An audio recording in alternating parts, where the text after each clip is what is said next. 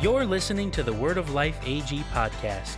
We're so glad you're getting caught up on the message. This week, Pastor Tom brought us a message about how to be a role model in a special Father's Day sermon titled Be an Example.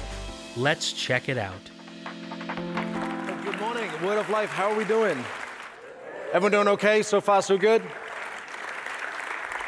Wonderful to see everybody. Great to see you uh, here. Those of you that are online, glad you're able to be a part of church. But before we get into the message today, I want to go ahead and I want everybody, if you wouldn't mind, um, rising if possible, standing to your feet and welcoming Pastor Randy and Pastor Marianne Chiz as they come.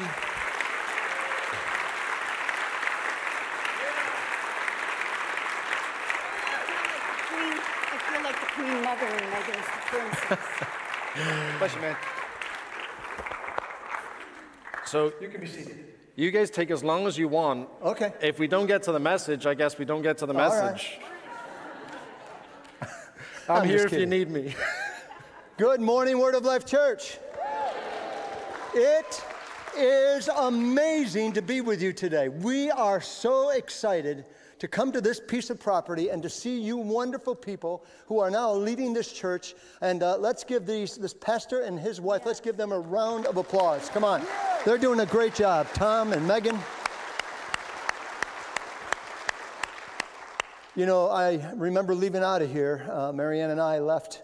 I forget what the date was, but anyhow, it was a pretty sad day, but it was also a very exciting day because we knew that we were going to go to a place that God has in store for us, and uh, wasn't sure what was going to what it was going to look like. But after now over a year now, it's just been over a year that we've been away, and and that uh, we are settling in into the Myrtle Beach area. Yeah, Myr- Myrtle, Beach. You got that right. That's where we live now. And uh, it's, been, it's been really, really wonderful. And I know my wife has a little bit that she wants to share. I, I want to just say this before I hand it over to her, and that is thank you. Thank you for all that you have done. Thank you for all that you have done for us and all that you're doing for this church right now. I can't even begin to tell you how important it is to me to hear how much God is using you and blessing you. So thank you, thank you, thank you. Marianne. We, um, we pray for you, and we mean this every day. We are grateful for Pastor Tom and Pastor Megan. We love them dearly. I come up with a new word. It's called our yours. Um, the people are yours, but they're always going to be ours right here. When we left, I think we grieved for about five, six months, just grieved. So, to stand up here and look at your faces blesses us. It blesses our hearts. And you're doing a great job. They're doing a great job. And we're your biggest cheerleaders. We are. We stalk you on Instagram. We pull you up to see some faces and see what's going on. And we pray like crazy and just cheer for the victories that are going on here. And when my husband said that we've acclimated to South Carolina, we have. We've been through one hurricane, a tornado in the middle of the night, lizards uh, that you walk out your front door and they're lime green and they're looking at you, another lizard or a frog, a green frog that jumped on our ring thing in the middle of the night with big red eyes that we jumped out of bed. Who's here? We don't know anybody here. Who's at our door? Um, and our favorite looking outside at 11 o'clock at night and seeing a big dark snake laying across the, the step to come in warming himself and we looked at each other and said eh, we can't deal with this tonight so we went to bed and when he got up at 5.30 it was still sleeping there so he hacked it up with a, a shovel Shovel. and then, um, and he told me I just killed one. Well, it was a copperhead. Um, and then I woke up, I don't know, come out an hour later, and there was a smaller one in the shrubs. And I tried to hack it up with a shovel, and I didn't have the muscles that big guy has. So I went in the garage and, and got hedge clippers and cut its tail off and its head off. And I've never posted a thing before on Instagram ever, but I posted my kill of the snake. I was so proud of myself.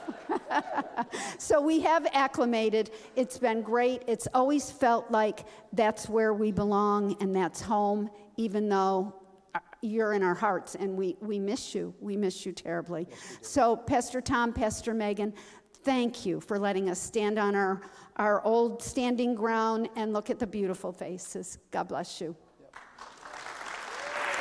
Love you guys. Proud of you, man. Love you. Good job. We do. Amen. Well, Megan's, uh, Megan's teaching Life Path, but I'm, I'm confident to be able to speak on behalf of both of us, how much we deeply love um, both Randy and Mary Ann. They've just been wonderful to us, so encouraging, so kind with their words. And uh, my sincere hope is that anytime you come to Central New York and you're able to be a part of church, you never ever feel like visitors or guests, but you feel completely at home. And uh, we cannot thank you enough for your decades of pouring into this church, sowing seed, building faithfully. Um, in the words of, I'm going to get this wrong, it was some British guy, not John Lennon, but all this is only possible because we're standing on the shoulders of giants. I want to say it was Isaac Newton that said that, but we are standing on the shoulders of giants, and uh, we cannot thank you enough, and we cannot show you enough honor and respect. So thank you. So glad you guys are here, part of service this weekend. Great to have you home. Love you guys. Well, it is Father's Day weekend, which means it is right, it is appropriate, it's somewhere in the Bible that we tell dad jokes. I know some people have been looking forward to this all year.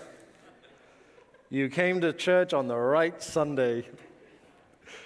All right, I got a few here. Now, this is, uh, this is compiled from somewhat of a list over the past year. Really, I've just gone through my text messages with my good friend Jonathan Durst and uh, really sort of mined out the best from the past year. So, is everyone ready for this? I, I need to warn you, this is sophisticated humor. For Father's Day, I tried to come up with a pun about carpentry. I found one that would work, which means I nailed it but nobody saw it. But I hammered it home. All right, it's, it's only up from here. It's, it's. All right. No matter how much you love Star Wars, you shouldn't name your kid Chewbacca. It's a Wookiee mistake. All right, we, we, we got better. Okay. Yesterday, I found out my toaster wasn't waterproof. I was shocked. I caught one of the kids biting on an electrical cord. I had to ground them.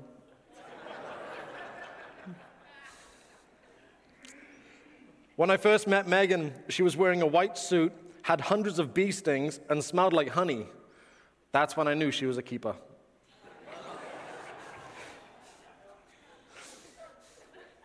and this is my daughter's favorite. What do you call a hippo with one leg? Hoppo. uh, I just read this week that Apple are opening a pirate accessory store. They've already sold out of the eye patch.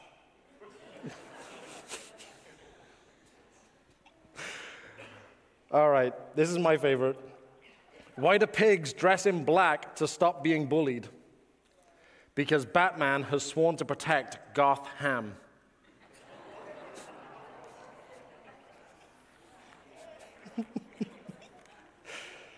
uh. I asked Megan why she married me. She said, Your sense of humor. I said, I thought it was my good looks, intelligence, and charm. She said, See, you're hilarious.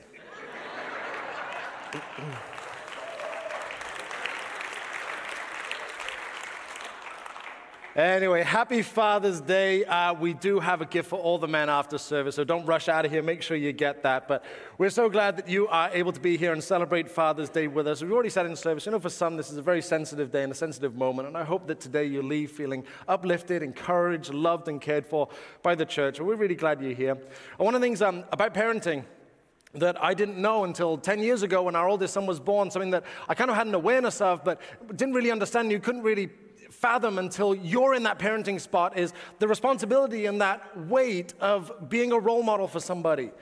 You know, I mean, even if you work in a managerial position, you have employees looking up to you and you're working with somebody else, it's not the same as being a parent. That weight of responsibility is a real thing that I never really got until I was a parent and I started to have these three little guys that are suddenly looking up to me to help show them how to navigate life. And that weight is very real. And I think every parent here knows exactly what I'm talking about. And as I was thinking about today and getting ready for this morning and wanting to bring something helpful to the church and bring something other, hopefully maybe even a little challenging, but definitely encouraging, is that what we can easily see in parenting is this need and this necessity of being a role model and helping to teach our kids how to navigate life. I, I wonder if we get as believers that we also have this responsibility as followers of Jesus. As followers of Jesus, we carry and we inherit and we're charged with a responsibility to be role models to the world around us, to lead by example, to live a life where we're making a difference, where we're lifting the temperature of a room, where we are a positive influence, we're making a difference, we're leading the way, we're not bystanders just waiting for life to happen, but we're getting in the game and we're making a positive difference because God has done something incredible in our lives, and we in turn cannot sit on that. We cannot keep it at home. We need to go into all the world and make a difference. It's so important and it's such a, a, a, big emphasis of church and ministry that when Word of Life elders and pastors got together to decide on the vision and mission statement of the church, which all happened prior to Megan and I coming here, this is what we landed on. This is what was decided as the mission and the vision of our church. The Word of Life exists to lead individuals to become faithful and effective followers of Jesus Christ. If you've been around church for a while, you will have heard this before. But the word I want to hit on for this message today is that word lead. I love that that's a part of our mission statement. I love that we have declared this is a part of who we are for each and every one of us that calls Word of Life home, is that we are called to lead. We're not passive. We're not neutral. We're not bystanders. We're getting involved. We're lifting the atmosphere. We're having a positive influence. We're making a difference. We're leading. We're not just waiting. And what I want to say today is that no one that follows Jesus can consider the goal of their lives to finish with a net neutral impact. No one that follows Jesus can consider the goal of their lives to finish with a net neutral impact. We all have a responsibility and a charge to be a positive influence and to make a difference in our families, our workplaces, in the community. This is both personally and individually, as well as corporately together. The plain reality is that your life will interact with others. You will cross paths with other people. Your life will overlap meaning that your life will affect others. We don't have a choice in this. Your life, my life, will intersect with other people. We will cross paths. We will overlap. We will find ourselves among the broader community. Our life will affect others. And followers of Jesus, we need to accept the responsibility to make sure how we affect other people is positive, life giving, and reflects the heart of God. Now, often in this whole idea and this whole thought, there's two barriers that we can repeatedly see. The first thing is that people don't see themselves and they don't accept that responsibility and don't take on that call to be the salt and light in the world that Jesus has talked to us about. And the second thing is that people who believe they should don't know how, possibly even feeling helpless. So we have some believers that don't see themselves as needing and being called and being charged and being commanded by the Lord to go and make a difference, to go and make disciples, to go and lead, to go and make a positive difference wherever they are in life. And then there's other believers that know this is what we're supposed to do, they know this is how we're supposed to be. But how on earth do we get started? Look at the world around us and we think, how on earth am I supposed to make a difference? How am I supposed to be anything except a passive bystander? And that is a fair question. It's easy to assume that someone else is the right person to make a difference. It's easy to assume that someone else is the one to lead the way. Many of us, we're busy, way too busy. We feel underqualified. We bought into this idea that our faith and our church activity is distinct and separate from every other area of life. We look at the world around us and all that's going on, and we don't know how we can even begin. We don't even know how we can start to have a positive impact.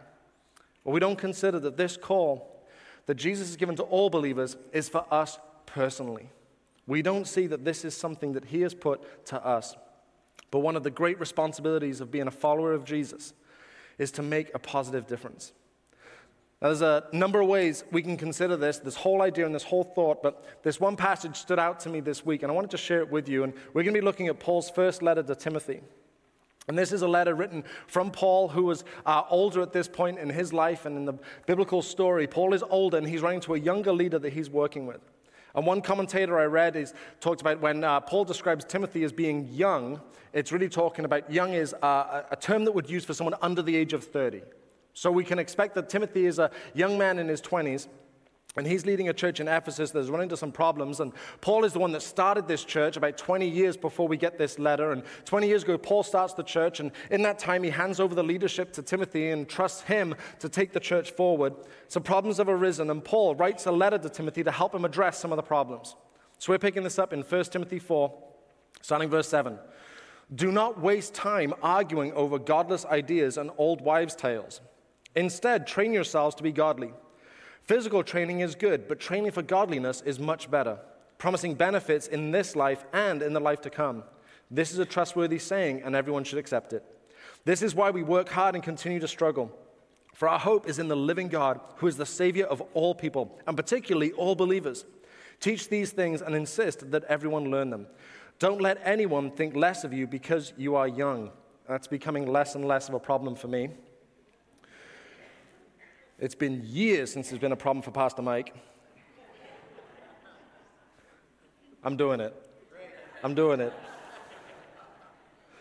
And for what it's worth, that's actually in the notes, but anyway.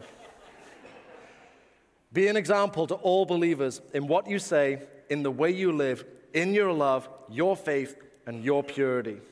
Be an example to all believers in what you say, the way you live, in your love, your faith, and your purity. It sounds like Timothy is having a tough time in Ephesus, and Paul's writing him about a number of different things. We've sort of hit on arguing about pointless different things. We've talked about having an eternal perspective, not just a temporary perspective, about making a, di- a difference in difficult circumstances. And the answer to all of this that Paul brings to Timothy isn't having a strong theological argument.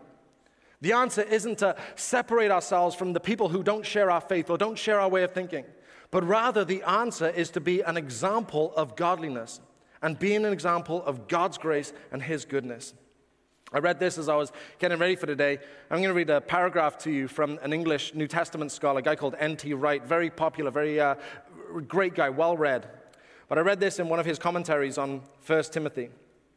The first will make you physically fit, talking about the physical workout that Paul addresses, at least in principle, to work harder and enjoy life more. The second, the spiritual workout, will not just make you spiritually fit, but the kind of person who reflects God's image, someone who has taken themselves in hand, has seen the need to develop properly as a fully human being, and taken appropriate action.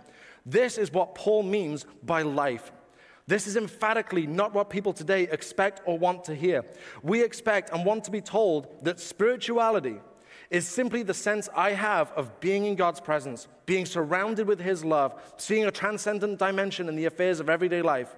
It comes as a shock to be told that it's something you have to work at, and something, moreover, which will take the same kind of hard work as going into training for athletics. This is how Paul understands the work of prayer, pastoral care, and evangelism. Not as a smooth, easy set of tasks, the kind of thing that just flows naturally, but as something through which we are changed the way that a block of marble is changed, as the sculptor chips away at it to get to the beautiful statue they have in mind, and as something through which the world around is changed in the way that a hard working laborer can transform a plot of thistles and nettles into a lovely garden the garden they're working on, or the sculpture they're chiseling out. It has a grand name life. Those who struggle and wrestle in their spiritual exercises under God's direction are doing so in order to attain the ultimate eternal life and also the anticipation of change for life in the present. And they do so, they need to be reminded more sharply of who this God is and what He's done. There's transformation. Whether it's the marble illustration that N.T. Wright uses or the garden that he uses, this transformation, it's never just about us. No one that follows Jesus can consider the goal of their lives to finish with a net neutral impact. Timothy is expected to multiply all of this as he leads the church. These directions from Paul are not about one person being encouraged to grow his relationship with God, but rather to strengthen his self so that he can then impact others. Timothy is told to teach these things to others and to be a role model for others. And for us today, what I want to put to you is that we need to embrace your responsibility to be an example. Embrace your responsibility to be an example. My favorite question that I like to put to people if you're sick and tired of hearing this, you should wonder how my kids feel. If everyone did what you're doing, are things getting better or worse? If everyone did what you're doing, are things getting better or worse? If everyone took your example seriously, is the world getting better or worse? Timothy is given five ways to be an example, and all of them are very straightforward to see how they pertain to us. 1 Timothy uh, chapter 4, verse 12, halfway through, be an example to all believers in what you say, the way you live, in your love, your faith, and your purity. I want to go through those five things. I want to consider how they relate to us today. The first thing that we're told in that verse is be an example in what you say. Be an example in what you say. And this is a much bigger topic in the Bible than we often recognize. And here's a few passages that address this particularly. And there are many, many more, but these are ones that I think are helpful for us today. James 3, starting verse 1. Dear brothers and sisters, not many of you should become teachers in the church, for we who teach will be judged more strictly. Indeed, we all make many mistakes. For if we could control our tongues, we would be perfect and could also control ourselves in every other way. We can make a large horse go wherever we want by means of a small bit in its mouth, and a small rudder makes a huge ship turn wherever the pilot chooses to go, even though the winds are strong. In the same way, the tongue is a small thing that makes grand speeches, but a tiny spark can set a great forest on fire. And among all the parts of the body, the tongue is a flame of fire. It is the whole world of wickedness, corrupting your entire body. It can set your whole life on fire, for it is set on fire by hell itself. People can tame all kinds of animals, birds, reptiles, and fish, but no one can tame the tongue. It is restless and evil, full of deadly poison. Sometimes it praises our Lord and Father, and sometimes it curses those who have been made in the image of God. And so blessing and cursing come pouring out of the same mouth. Surely, my brothers and sisters, this is not right. Does a spring of water bubble out with both fresh water and bitter water? Does a fig tree produce olives or a grapevine produce figs? No, and you can't draw fresh, fresh water from a salty spring. If we could control our tongue, we'd be perfect. The same way that a bit in the mouth of a horse or a rudder on a ship would make it turn. In the same way that a spark can start a forest fire, words have consequences. Words have power. What James wrote here in this passage, it parallels what Jesus taught in Luke 6. A good tree can't produce bad fruit, and a bad tree can't produce good fruit. A tree is identified by its fruit. Figs are never gathered from thorn bushes, and grapes are not plucked from bramble bushes. A good person produces good things from the treasury of a good heart, and an evil person produces evil things from the treasury of an evil heart. What you say flows from what is in your heart. And similarly, Jesus in another verse, Matthew 15, then Jesus called to the crowd to come and hear. Listen, he said, and try to understand. It's not what goes into your mouth that defiles you. You are defiled by the words that come out of your mouth. And this is a well known passage from the Old Testament in the book of Proverbs. Wise words satisfy like a good meal, the right words bring satisfaction. The tongue can bring death or life. Those who love to talk will reap the consequences. What you say reflects what's in your heart. Our words reveal what's really going on, what's really at the core of our being, and really in the depth of our soul. Our words matter more than we often realize. What we say could build people up and bring life, or we can use our words to tear down. Do our words praise God and honor Him? Do our words reflect the goodness that God has done in our lives? It reflect the good things in our heart? Do our words refresh others like a good meal? Think about the type of people that you like to spend time with. Do you feel lifted up and encouraged with people who complain about anything and everything? Do you feel uplifted and encouraged being around the loudmouth who always shares their opinions even though no one's asked them to? Do you enjoy being with someone who makes sure everyone knows just how smart and accomplished they are? Do you enjoy being in the company of a gossip who's always got dirt on somebody and you just know they're getting ready to talk about you to the next person? Do you enjoy being with someone who's ultra critical and acts like they're just trying to be helpful? Do you enjoy being with people who talk and talk but never listen? Do you enjoy being with someone who keeps bringing, up humiliating moments from your past? Or someone who hides behind, I'm just a straight shooter, as an excuse for being rude and cruel? Would you get advice from somebody who's always ready to shoot down any idea that you have? And how do we consider our words? Do we consider if our words have that impact on others? Our words matter. We know this because there is not a single person here who has not got some stinging words from the past that still ring around in your head somewhere. There is not a single person here that doesn't have a seriously solemn memory because somebody said something cutting to us. The strange irony is that oftentimes these words that have shaped our lives, that have dragged us down, that have caused us pain, that have caused us to think a certain way about life, and the person that said that thing doesn't even remember saying it. And it shaped the path in front of us. That is the power of words. It all points us back to my favorite question if everyone did what you're doing, or if everyone spoke the way you speak, are things getting better or worse? If everyone said the words you say, if everyone spoke how you speak, are things getting better or worse? Be an example. And what you say is what Paul wrote to Timothy, and I believe is the same encouragement and the same charge to us today. Listen to ourselves. Consider how, the effect of our words. Consider how people may hear our words. Give a fraction of a second to think through what we're saying before it just comes out of our mouth. Assume that people are actually listening to what we're saying and they're taking it seriously. Maybe our words will take root in someone's mind, and we need to be cognizant and we need to be intentional. Are our words bringing death or life? Are our words bringing the love of God? Are we presenting the grace and the goodness of the one who set us free? Or are we bringing people down? Are we crushing people? Are we being critical? First thing, be an example in what you say. Second thing, be an example in the way you live. Be an example in the way you live. And this is all encompassing. This is public, private, more so in public, but this is all encompassing. Be an example in the way you live, the way you conduct yourself, how we interact with the community, the reputation that we earn. I have a friend of mine he was getting ready to get married and went to the pastor of his church and asked if the pastor would officiate the ceremony, but at a different church. The pastor agreed to do the service, and then the pastor got themselves all kind of busy.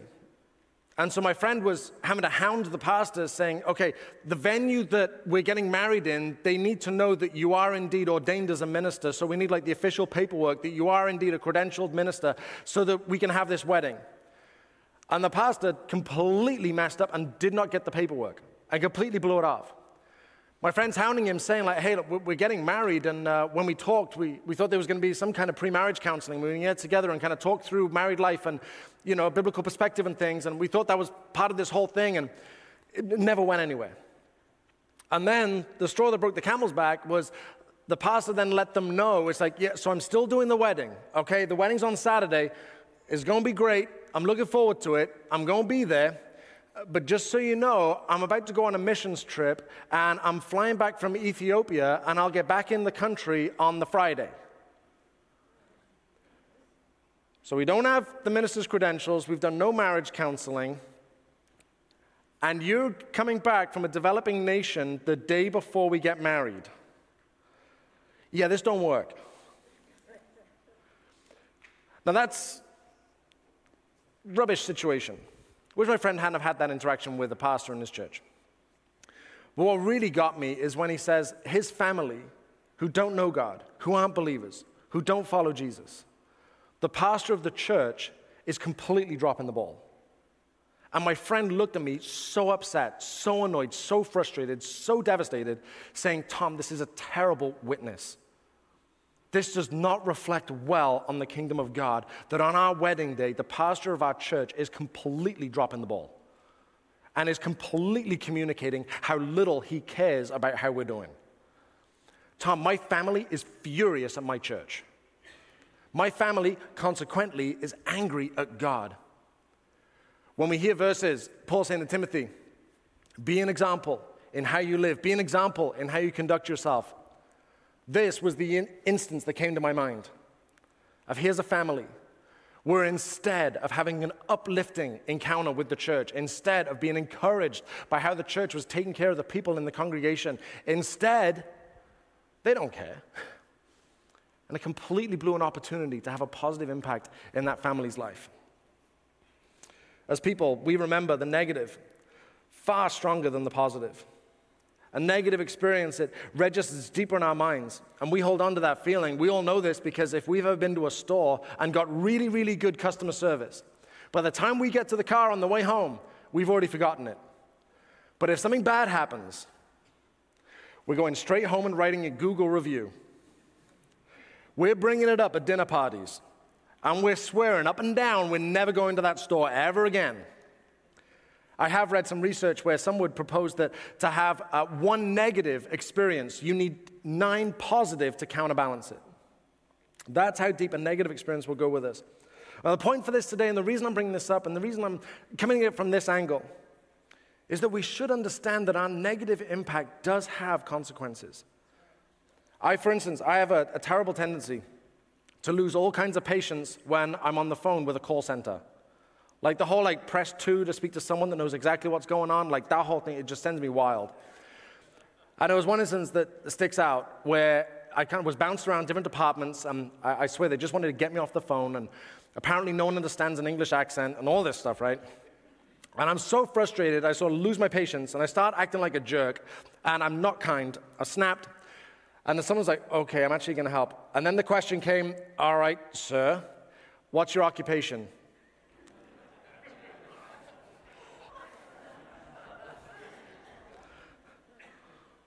I don't know.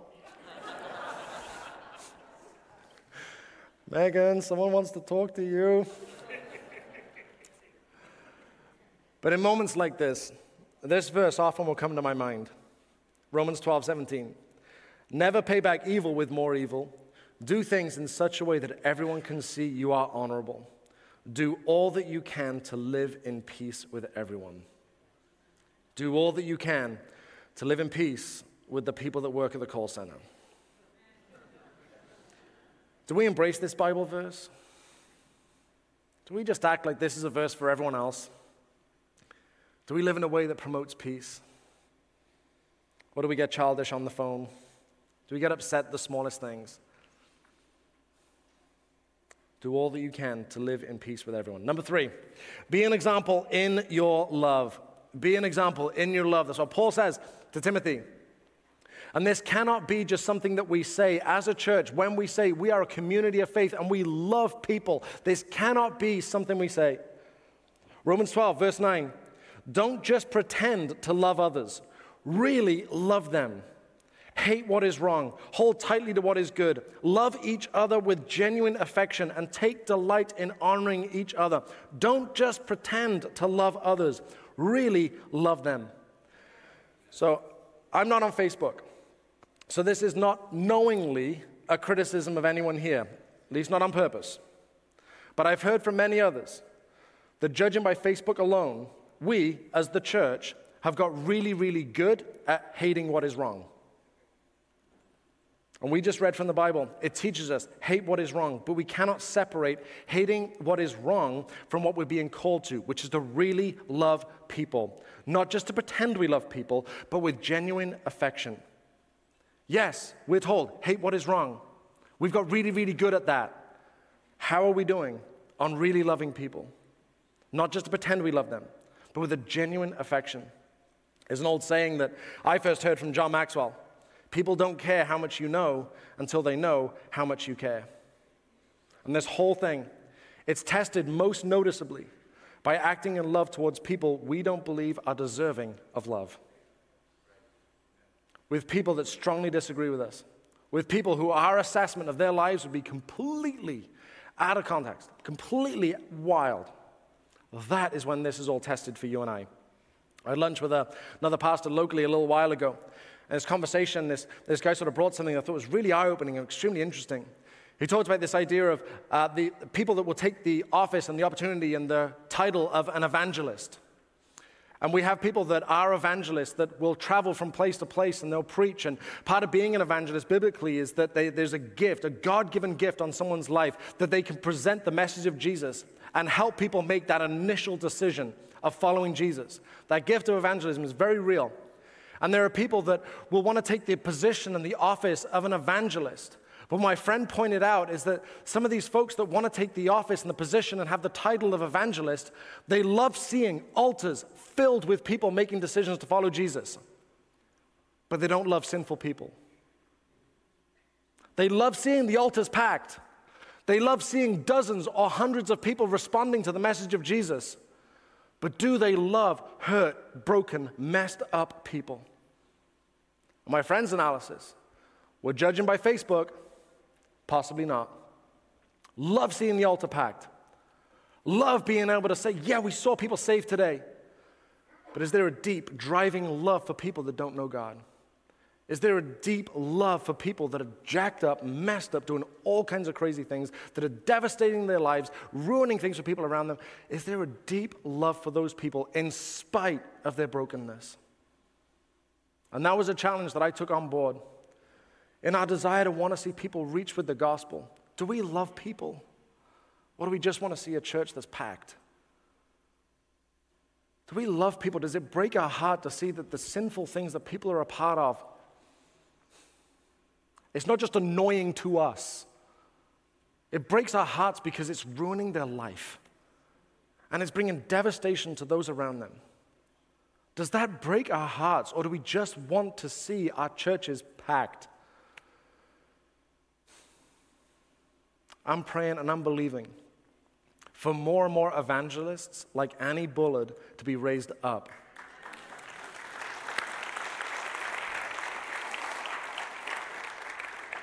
People like Annie Bullard that will walk into a strip club and will find a way to start a conversation and make sure that a dancer knows that she is deeply loved by the creator of the universe and by us as a church.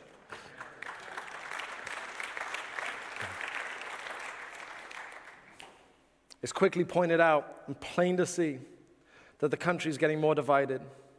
This presents all manner of challenges among believers. It's complicated, there's much discussion that's happening. But no matter how much more extreme society gets, no matter how immoral it continues to get, the answer will never be to start withholding the love, forgiveness, grace, compassion of God from people.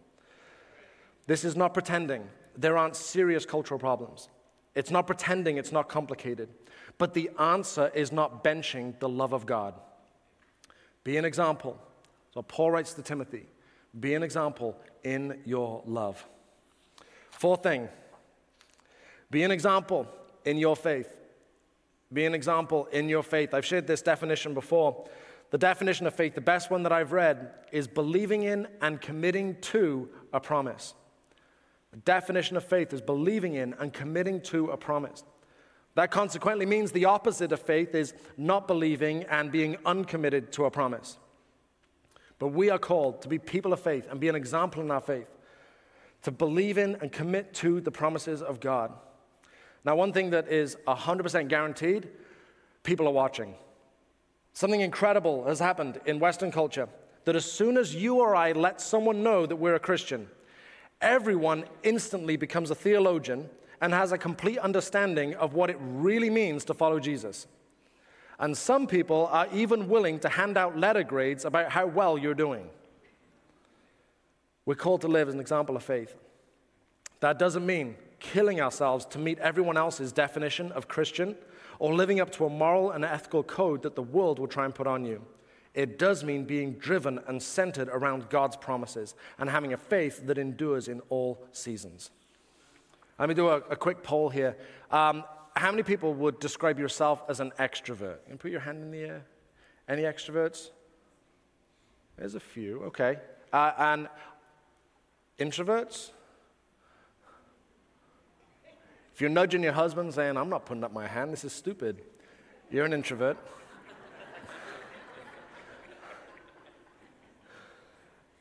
It does not matter if you're an introvert or an extrovert.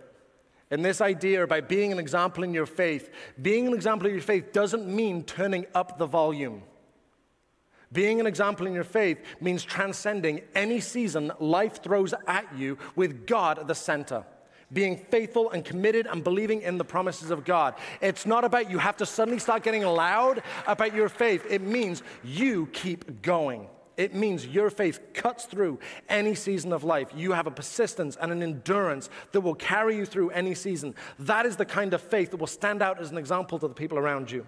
It's not about being louder or more extreme. It's about steadily building a life of faith grounded and rooted in the promises of God. And that, my friends, will show a good example of faith to those around us. I honestly believe this is a slow and steady, wins the race kind of principle. Be an example in your faith. All right, number five. Number five, be an example in your purity. Be an example in your purity is what Paul writes to Timothy, and I think is just as relevant for us today. Now, this is not limited to sexual activity, but it's certainly implied. This is really an Old Testament rooted idea that Paul is bringing. The idea of being pure or purified uh, was a key part of Old Testament worship.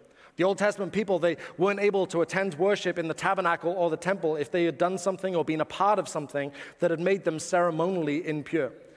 If considered impure, the priests couldn't fulfill their priestly duties. And there was a whole system to become ritually purified. And there's a call to be concerned with our conduct, our ethics, and our morals. That purity that we are told to take seriously.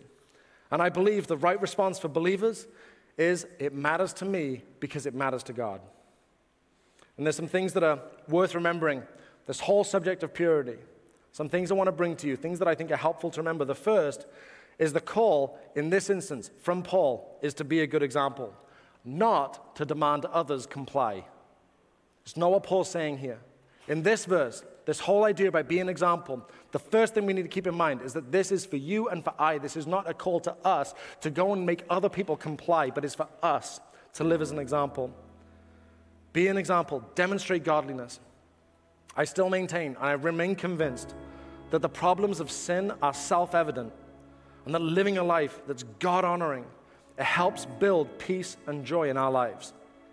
I'm often called old fashioned because of my traditional views, but I truly believe there's a lot of pain and upset that's avoided by being old fashioned. I hope that others see that in your life and that you are an example. The call is for us to be a good example. Second thing, we have to care about this for ourselves. Our purity is ours to be responsible for. Are we careful about what influences we let in? Are we willing to put distance between ourselves and temptation? Are we thinking long term or just in the moment? Third thing I'd ask you to think about in the subject of purity is we can't expect others to care unless they can see the other four things evident in our lives. Purity is the fifth on a list. The ones that went before this be an example in what you say, how you live, your love, and your faith. Perhaps it's oversimplified to consider that Paul put purity at the end of the list. But I do wonder if part of the point of this is that we need to get the other four right, and people need to see the other four enacted in our lives before we can start speaking to the fifth one. If people see and people can observe that what we say is uplifting, godly, brings life. If people have been able to see that how we live and how we conduct ourselves, it is honorable, it's worthy of respect. If people have seen and they know because of seasons that we really are loving people, that care deeply about people, that our faith is not wishy washy, that it's not just something we do on a Sunday, but it really is driving our lives, that our whole lives are centered on the promises of God. Maybe, just maybe, then, being an example of purity we're talking to people that have got their ears open. Maybe if people see our example and those things first, maybe sensitive conversations will follow. If someone believes God loves them, that we love them, maybe God will open the door for some very difficult conversations. For us, it means resisting the temptation to address the issues of purity and instead focus primarily and first on being an example in what we say, how we live, our love, and our faith. Trusting God that all of this will open doors to some much needed conversations. Now, in all of this, I got some good news. There is a 100% chance you will have an opportunity this week to put this into practice. There's a 99% chance it will happen today. I've got three suggestions if you got a pen, paper, you want to write these down. I got three suggestions how to live as an example. The first thing is be deliberate. Be deliberate. We won't accidentally change the world. We won't accidentally fulfill the Great Commission. We won't accidentally make disciples. But if we're deliberate, if our heads are in the game, there's no stopping God. There's no stopping God. There's no limit on what He can do with His people. Be deliberate, get our heads in the game, go through life thinking, how am I being an example? How am I being a role model? How am I leading people? How am I making a positive difference? How am I impacting the situation? How am I positively affecting people around me? How am I bringing kingdom goodness into this situation? Be deliberate. Second thing, be consistent. Be consistent. There's no off day. A life of faith, a life of following Jesus is every day, one foot after the other, one foot, one step, further, further. Keep going, keep going, building a life of faith. Be consistent. Be the same person in every room. Don't be one way at work and another person at church. Don't be one person with your family and another person with your friends. Be the same person in every room. Be consistent. Be a strong example. And the third thing, be confident. Be confident. And when I say be confident, I don't mean have a sense of self esteem or a sense of pride. I mean be confident that God is able to use your life to make a difference. Be confident that you going into a room with a smile instead of scorn makes a difference. You being polite, you being kind, you not being rude to the person in the mortgage company that messed up your bill. Not that I would ever do that. Trust God. Be confident that that makes a difference. No one that follows Jesus can consider the goal of their lives to finish with a net neutral impact. Be an example to all believers in what you say, in the way you live, in your love, your faith, and your purity. Embrace your responsibility to be an example in what you say, how you live, your love, faith, and purity. And for us to be an example, it's not to demand others comply. We have to care about our own purity. And we have to get the other four figured out first. And then, hopefully, God will open doors for conversations that will change lives. The three suggestions how to live as an example be deliberate, be consistent, and be confident. I got two questions. You can go ahead, write these down, give you something to think about this week, maybe something to pray about, maybe something to talk about with a spouse. The first question is this is how seriously do you take your call to make a difference? How seriously do you take that responsibility? My friends, this is for all believers. All believers. For us to make a difference, not just a few. This is for all believers to make a difference. How seriously do you take that call? Second question Which of the five areas that we are to be an example in can you work on immediately? Which of those five things that we hit on what we say, how we live, our love, our faith, our purity, which of those five need attention today? There's a fair chance you already know. Maybe you need to take some time, carefully consider it. Which of those five do you need to work on so that we can be a strong example? The definition of faith that I shared with you a few moments ago is faith is believing in and committing to a promise. Believing in and committing to a promise. Believers all over the world began their life following Jesus, their life following God, living a life where their relationship with the creator of the universe was healed and restored. It began because they believed, they had faith that the promise of God was for real.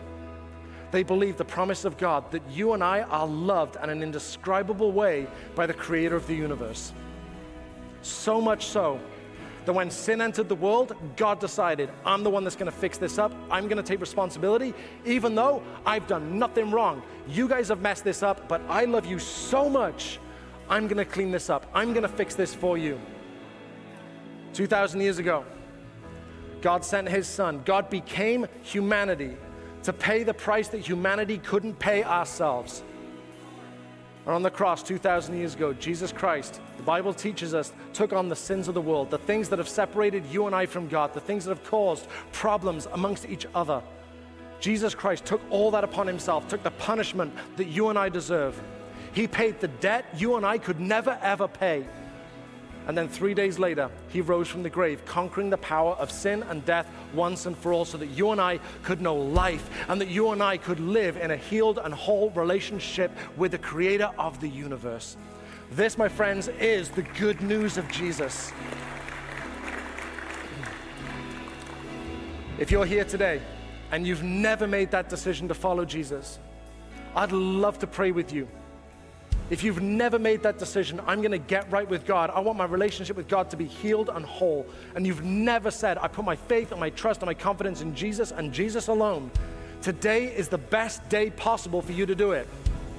So we're going to pray in just a moment together. And I'd love to know who we're praying for. So I want to invite everyone here, if you mind just closing your eyes and bowing your heads, just to give some discretion to people around you so that we can focus on what matters right now.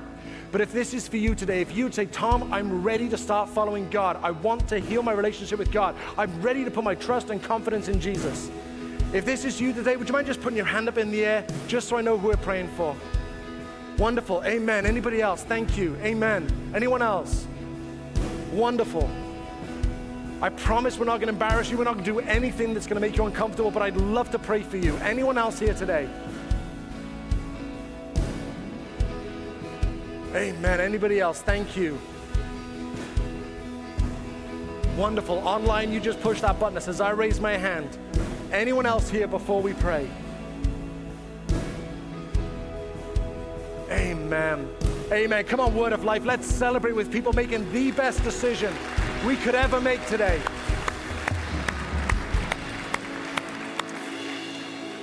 Amen. We're going to pray a prayer, and we do this at the end of every service. The words are on the screen. I want to invite you to pray along with us, especially those of you that were brave enough to put your hand up. Lord Jesus, I believe you died for me. I want to follow you. I invite you to be Lord of my life. Help me follow you every day. I want to leave my old life of sin behind and heal my broken relationship with God. In Jesus' name, amen. Amen. Come on, one more time, everybody. Let's celebrate with people. Amen.